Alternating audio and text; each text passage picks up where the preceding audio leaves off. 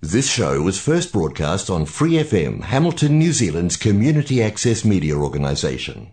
For more information on our lineup of shows and the role we play in the media, visit freefm.org.nz.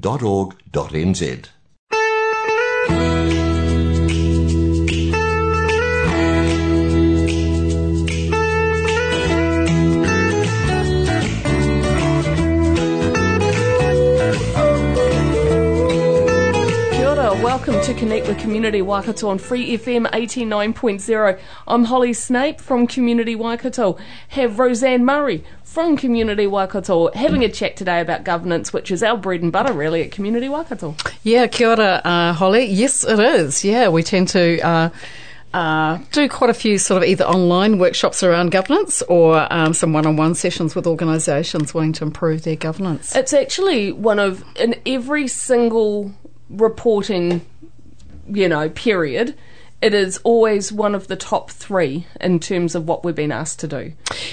You know, always consistently every time. Yeah, it is, and I think um, I think more organisations are becoming aware that it's an area that they they do need to to look at um, probably improving on. And, and one of the things is that you can actually have a whole lot of really experienced people, and you get a new person on, and it sort of changes things a little bit. And you know, so that that kind of reconnecting with governance training is actually a smart thing to do. It's it's perhaps not something you just do once.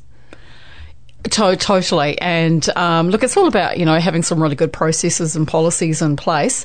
Uh, and um, look, every time a, a, new board member maybe comes onto the board, um, you know, they may have some different ideas depending on their experiences. If they've been on a, a previous board, like a school board of trustees or, or, something like that. Or a corporate board, they often bring uh, a whole different set of values. they, they, they do indeed, yeah. I mean, the, the, principles are pretty much similar across. Yes. Um, it's just how you apply it within in your own context. So we're going to talk about governance today. It is a hot topic across the sector. Like I say, it's, it's something we see a lot in our own um, in, in, our own work, but also you know we've got the tick for governance thing that's been going on. There's work that's community governance is undertaking, you know, right across um, the nation. We're seeing this be. Um, you know, something that's been spoken about and being um, pushed as essential to create or, or, help support a thriving community organisation.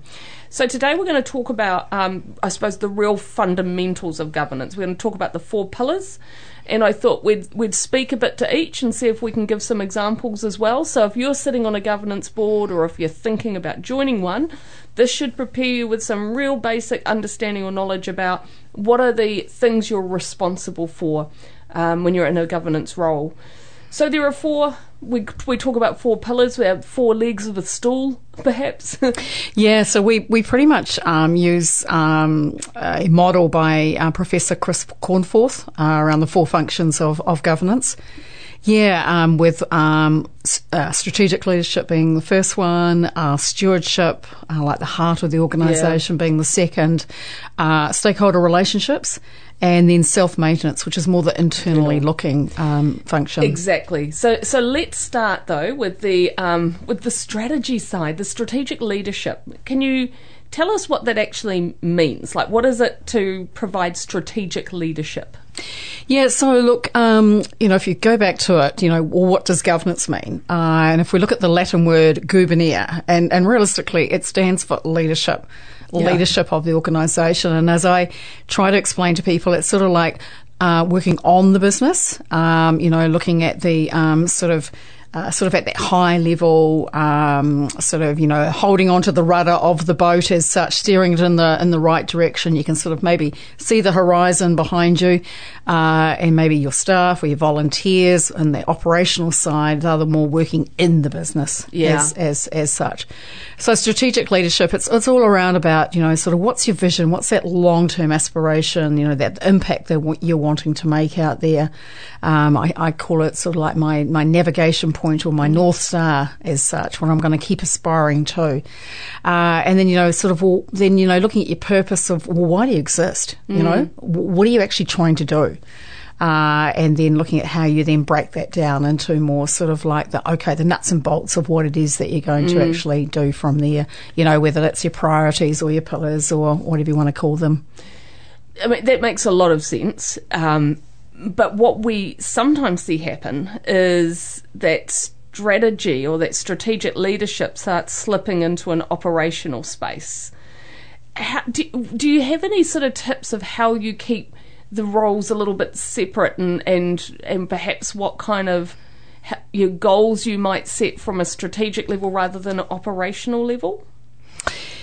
Yeah, look, the way I describe it is um, it's around uh, maybe the, the board's trustees' role is to develop the, strate- the strategic plan, the, to develop the, the, the direction that you wish your organisation to take.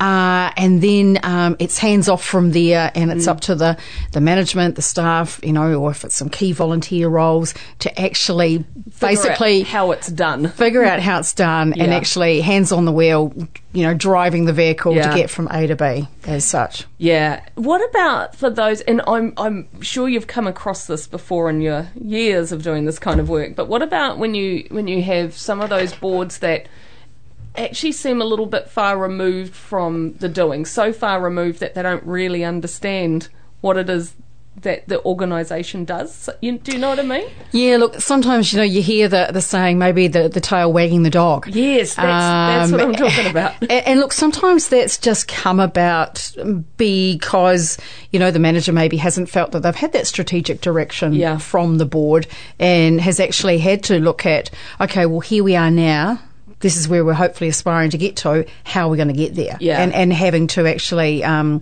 sort of work that all out themselves. And sometimes I've had boards in my life as a manager. Um, there have been several boards where I've had the, the board say, Can you just write up a strategy and pass that through to us? What is your um, advice or thinking uh, when, when a board does that or a committee does that? Yeah, look, if I was in that sort of manager's role, I'd be um, pretty much saying to the board, look, uh, I'm really keen to work with you to actually develop that strategy. Nice. Uh, and um, and maybe it's a matter of us having to sit down and go through. So why can't management write it? Like why why if, if I'm the CEO of my organisation, why can't I write that strategy for the board? Well, you can, um, but um, the board ultimately are responsible for the um, the whole sustainability, viability of yeah. the organisation, uh, and so they need to, um, you know, they need to have, dare I say it, some skin in the game. Nice, yeah, yeah. Um, you know, it's it's not just a matter of being a, having a bum on a seat, yeah. Um, just rubber stamping anything. You yeah. know, you need to have a good understanding of what your organisation's about and what you're trying to achieve. Yeah. You know, the impact you're trying to make out there, uh, and then and then supporting. Uh, or even guiding your, your your your staff, your team uh, into um, sort of implementing, you know, the plan. Nice that, so that's strategic leadership. Yep. Let's just because we've got a short show, um, move ourselves along to stewardship. Yeah, so I, I call this like sort of the, the heart of, of the organisation, the, the pumping heart, I suppose. Um, it's it's very much around um, looking at what all the obligations are of an organisation. Um, key one is around financial obligations. Yes, uh, and probably a very important note there is um, that is not just delegated to a treasurer.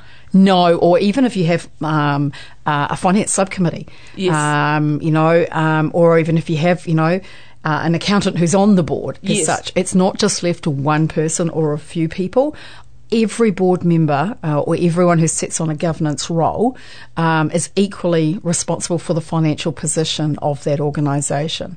Uh, and this is where we um, recommend that if you don't feel comfortable with reading financial reports, have no idea exactly what's in them, uh, and relying on, on the treasurer or mm. someone else, um, it's a matter of like, okay, well, let's look at how we can actually maybe look at upskilling ourselves and look at some, some, some training around that space. Yeah. Yeah. Um, so, you know, you need to understand um, the financial position of an organisation, you know, making sure that you do have an annual budget uh, and that you are. Um, sort of, uh, I suppose, scrutineering as such the, yeah. the financials, you know, each each month or, or however often you um, have your meetings. Or, or, even more if, if you get to a point where there might be changes in your financial um, resilience, and so it might mean that the board need to step in a bit more. Yeah, and I suppose it depends on on um, your appetite for risk, Yeah. and and also too, um, you know, if if you're sort of at risk, I suppose of um, uh, becoming solvent if you if you know if you Yeah. don't have enough funds to, to pay for your expenditure. So, you know, at what point, though, might a manager or, or leader of, um, so operational leader, uh, might feel that manage uh, that the board is getting too involved in the financial side? Is there such a thing if you are the ones responsible for the financial position of an organisation? Yeah, look, you know, you, you, you can have that. Um, you know, as a board, you know, your responsibility is to set an annual budget every Yes. year.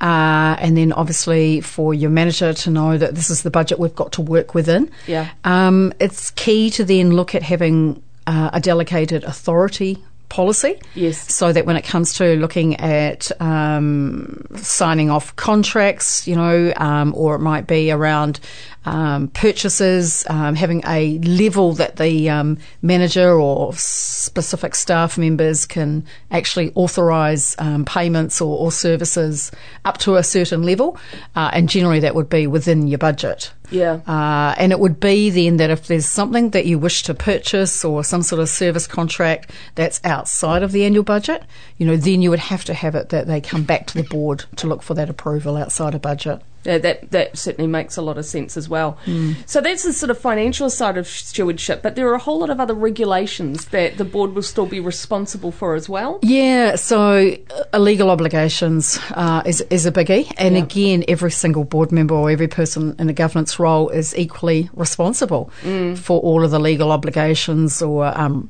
compliance um, Yeah. requirements. I suppose, uh, you know, if you have staff, it's it's all around being a good employer. Mm. Um, you know, are you aware of the Employment Act and um, you know the contracts or agreements that you have with your staff? Adhere to the Employment Act.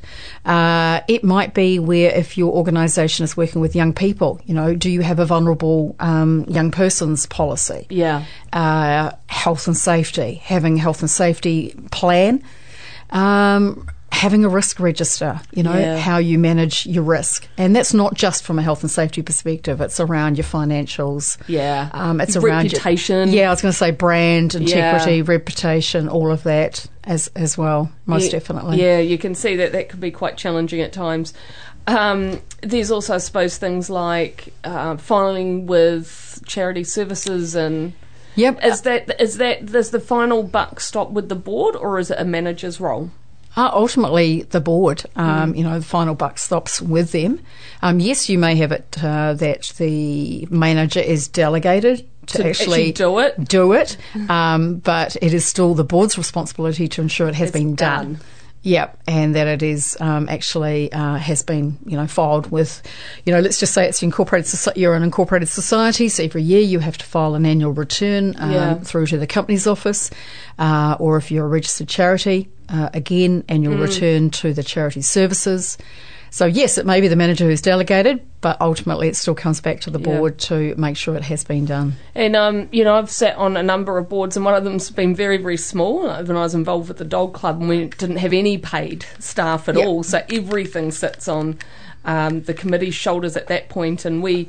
We delegated authority to individuals, so the secretary would do certain things, the, you know, the president would do certain things, you know. But again, like you're saying, um, the responsibility or the onus actually sits with everybody to ensure it's done still, regardless of whether you have a paid staff member to do it or whether or not it's been carried out by um, a kind of management committee. Yep, definitely, and that's where I would encourage, um, you know, boards, especially where you don't have any staff, um, and you, you're sort of mixing up the the whole governance and, Yes. and operations or management of an organisation, is to maybe look at having portfolios so that every um, board member has a portfolio um, that they're overseeing. So um, what that does is um, it doesn't then all fall back onto one or two Yes. people. Like quite often, you get people who um, say, "I don't want to be the president or the chair because I'll be left with everything, Everything. to do." Yeah. Um, in a sort of an ideal state, um, the president or the chairperson actually shouldn't have any tasks yes. themselves, um, but their role is to ensure that um, all of the tasks have been allocated and, and sort of checking in with each of the yeah. board members to make sure that they're uh, on track and, and that uh, you know if there's any issues and things like that, they're supported through it. Yeah, yeah, yeah sort of a bit like you know the conductor of the orchestra as yeah. such. We're, we're going to take a short break, listen to a little bit of Pat Benatar, you know, why not? Um, and when we come back, we're going to cover off the last two legs of the stool or functions of governance or whatever it is you'd like to call it. We won't be long.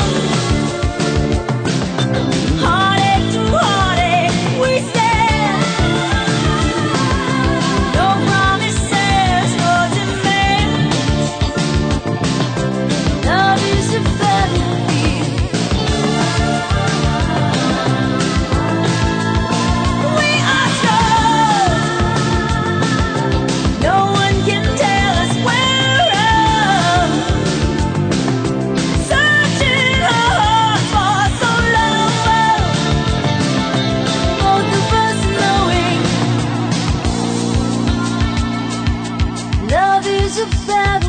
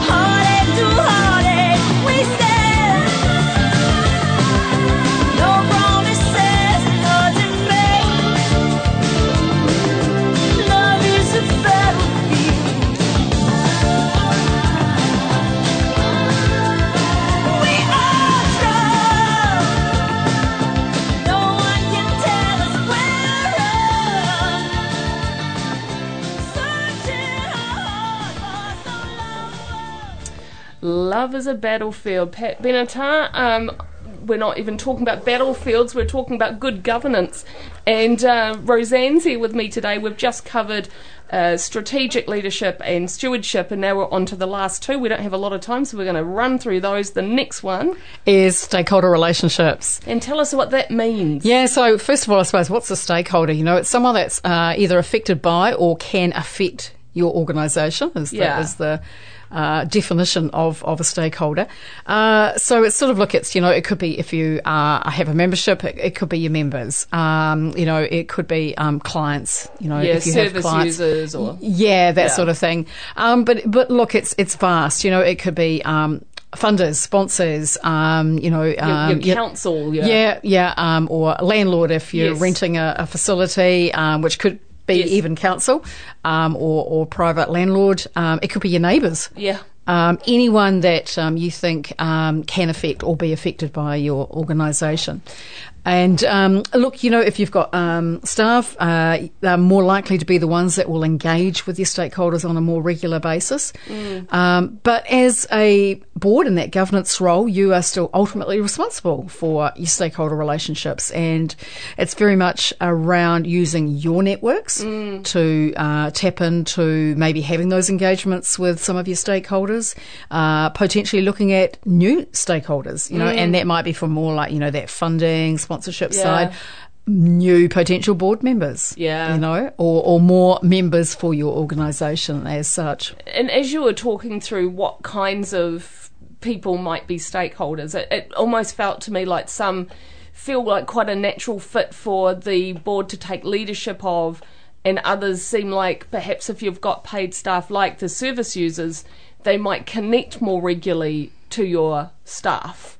But but you're saying regardless, the th- this actually still sits with the the board, the committee, the governance structure. Yeah, they still need to have that uh, that, that oversight or insight. Yeah, I've both, I suppose, Yeah. oversight and, and insight. You know, I suppose a little bit of the helicopter view, Yes. as, as as we call it. Uh, most definitely, uh, and it may be that um, you know they work with the staff, develop um, a stakeholder analysis, and, and Yeah. look at who are our stakeholders, who's engaging with them, how often are we engaging with them. Um, sort of, you know, what are we um, sort of um, providing back in return, whatever Mm. that might be, uh, and it might be where are the gaps, you know, and potentially, as you say, is it that we allocate a certain amount of that to the board and, and the rest of it to the the staff, Yeah. um, to oversee. Tell me about self maintenance because this one can sometimes be overlooked by boards, but quite important. Very important, yeah. So it's very much the inwardly looking um, about you know the board themselves. Um, look, it's around your meeting management. You know how often you meet, how long are your meetings. Um, you know your reporting. You know How do you make decisions? Like, do you are you consensus? Are you able to have a, a vote? Are you, you know, do you- Yeah, under, understanding, you know, your founding rules, whether it's a constitution or, or a trust Trustee. deed, you know, about, you know, your whole um, decision making process. Yes. Most definitely.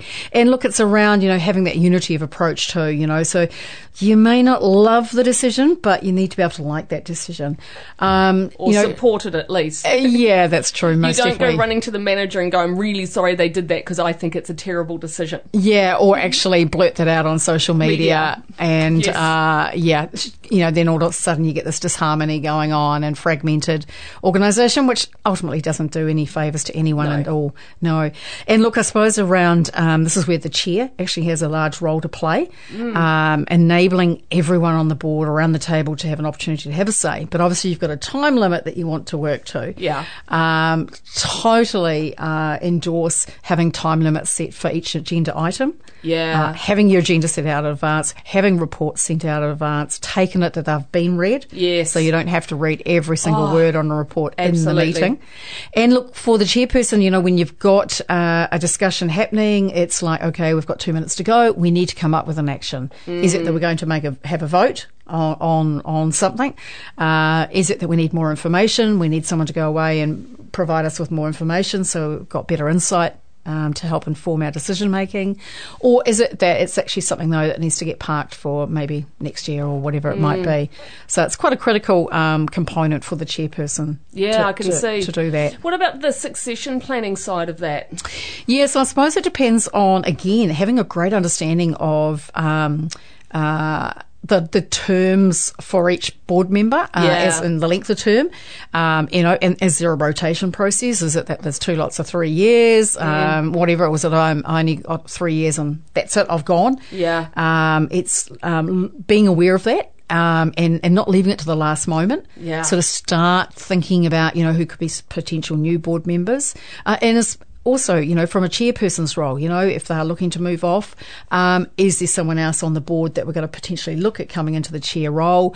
Maybe take that last 12 months for Yeah. um, your chairperson to sort of buddy up with that person. Actually, that's perfect because that leads us to induction, which is quite a critical part as well of of, of self management. A huge part, and um, getting your induction process right actually, you know, saves a lot of angst down the track. Yeah. Um, it's around providing, um, you know, your constitutionally trusted, your strategic plan if you have one, providing as much information, policies, Yeah, your to- culture and decision making. Totally. You know, what are our values and, and our principles of our organisation? Providing all that information up front to your new board or committee members, sitting down with them, going through it, maybe pr- creating a buddy situation again. Mm. Uh, new board member with an older board member, because quite often they might not think they've got the confidence to ask a question in the board meeting, Yeah. but maybe over a cup of coffee they will. So, totally crucial to have a really great, robust induction process in place. You know, there are some um, nice, simple um, uh, templates we've got around some of the stuff as well if people are interested. And of course, we have an advisor team who can do a lot of work one on one with entities. Um, but also, we have some really good workshops on this stuff as well, eh? Yeah, we do, and uh, also too, we have a really good um, meeting management resource tool on our website. You can just go into our um, resources, DIY resources, and there's a good, good um, yeah, templates um, there for you to use. Yeah, good, very good point. So let's jump on to communitywaikato.org.nz, check out resources, and um, you'll find pretty much everything you'll need there. And that is us for this week. You've been listening to Connect Community Waikato, Free FM 89.0.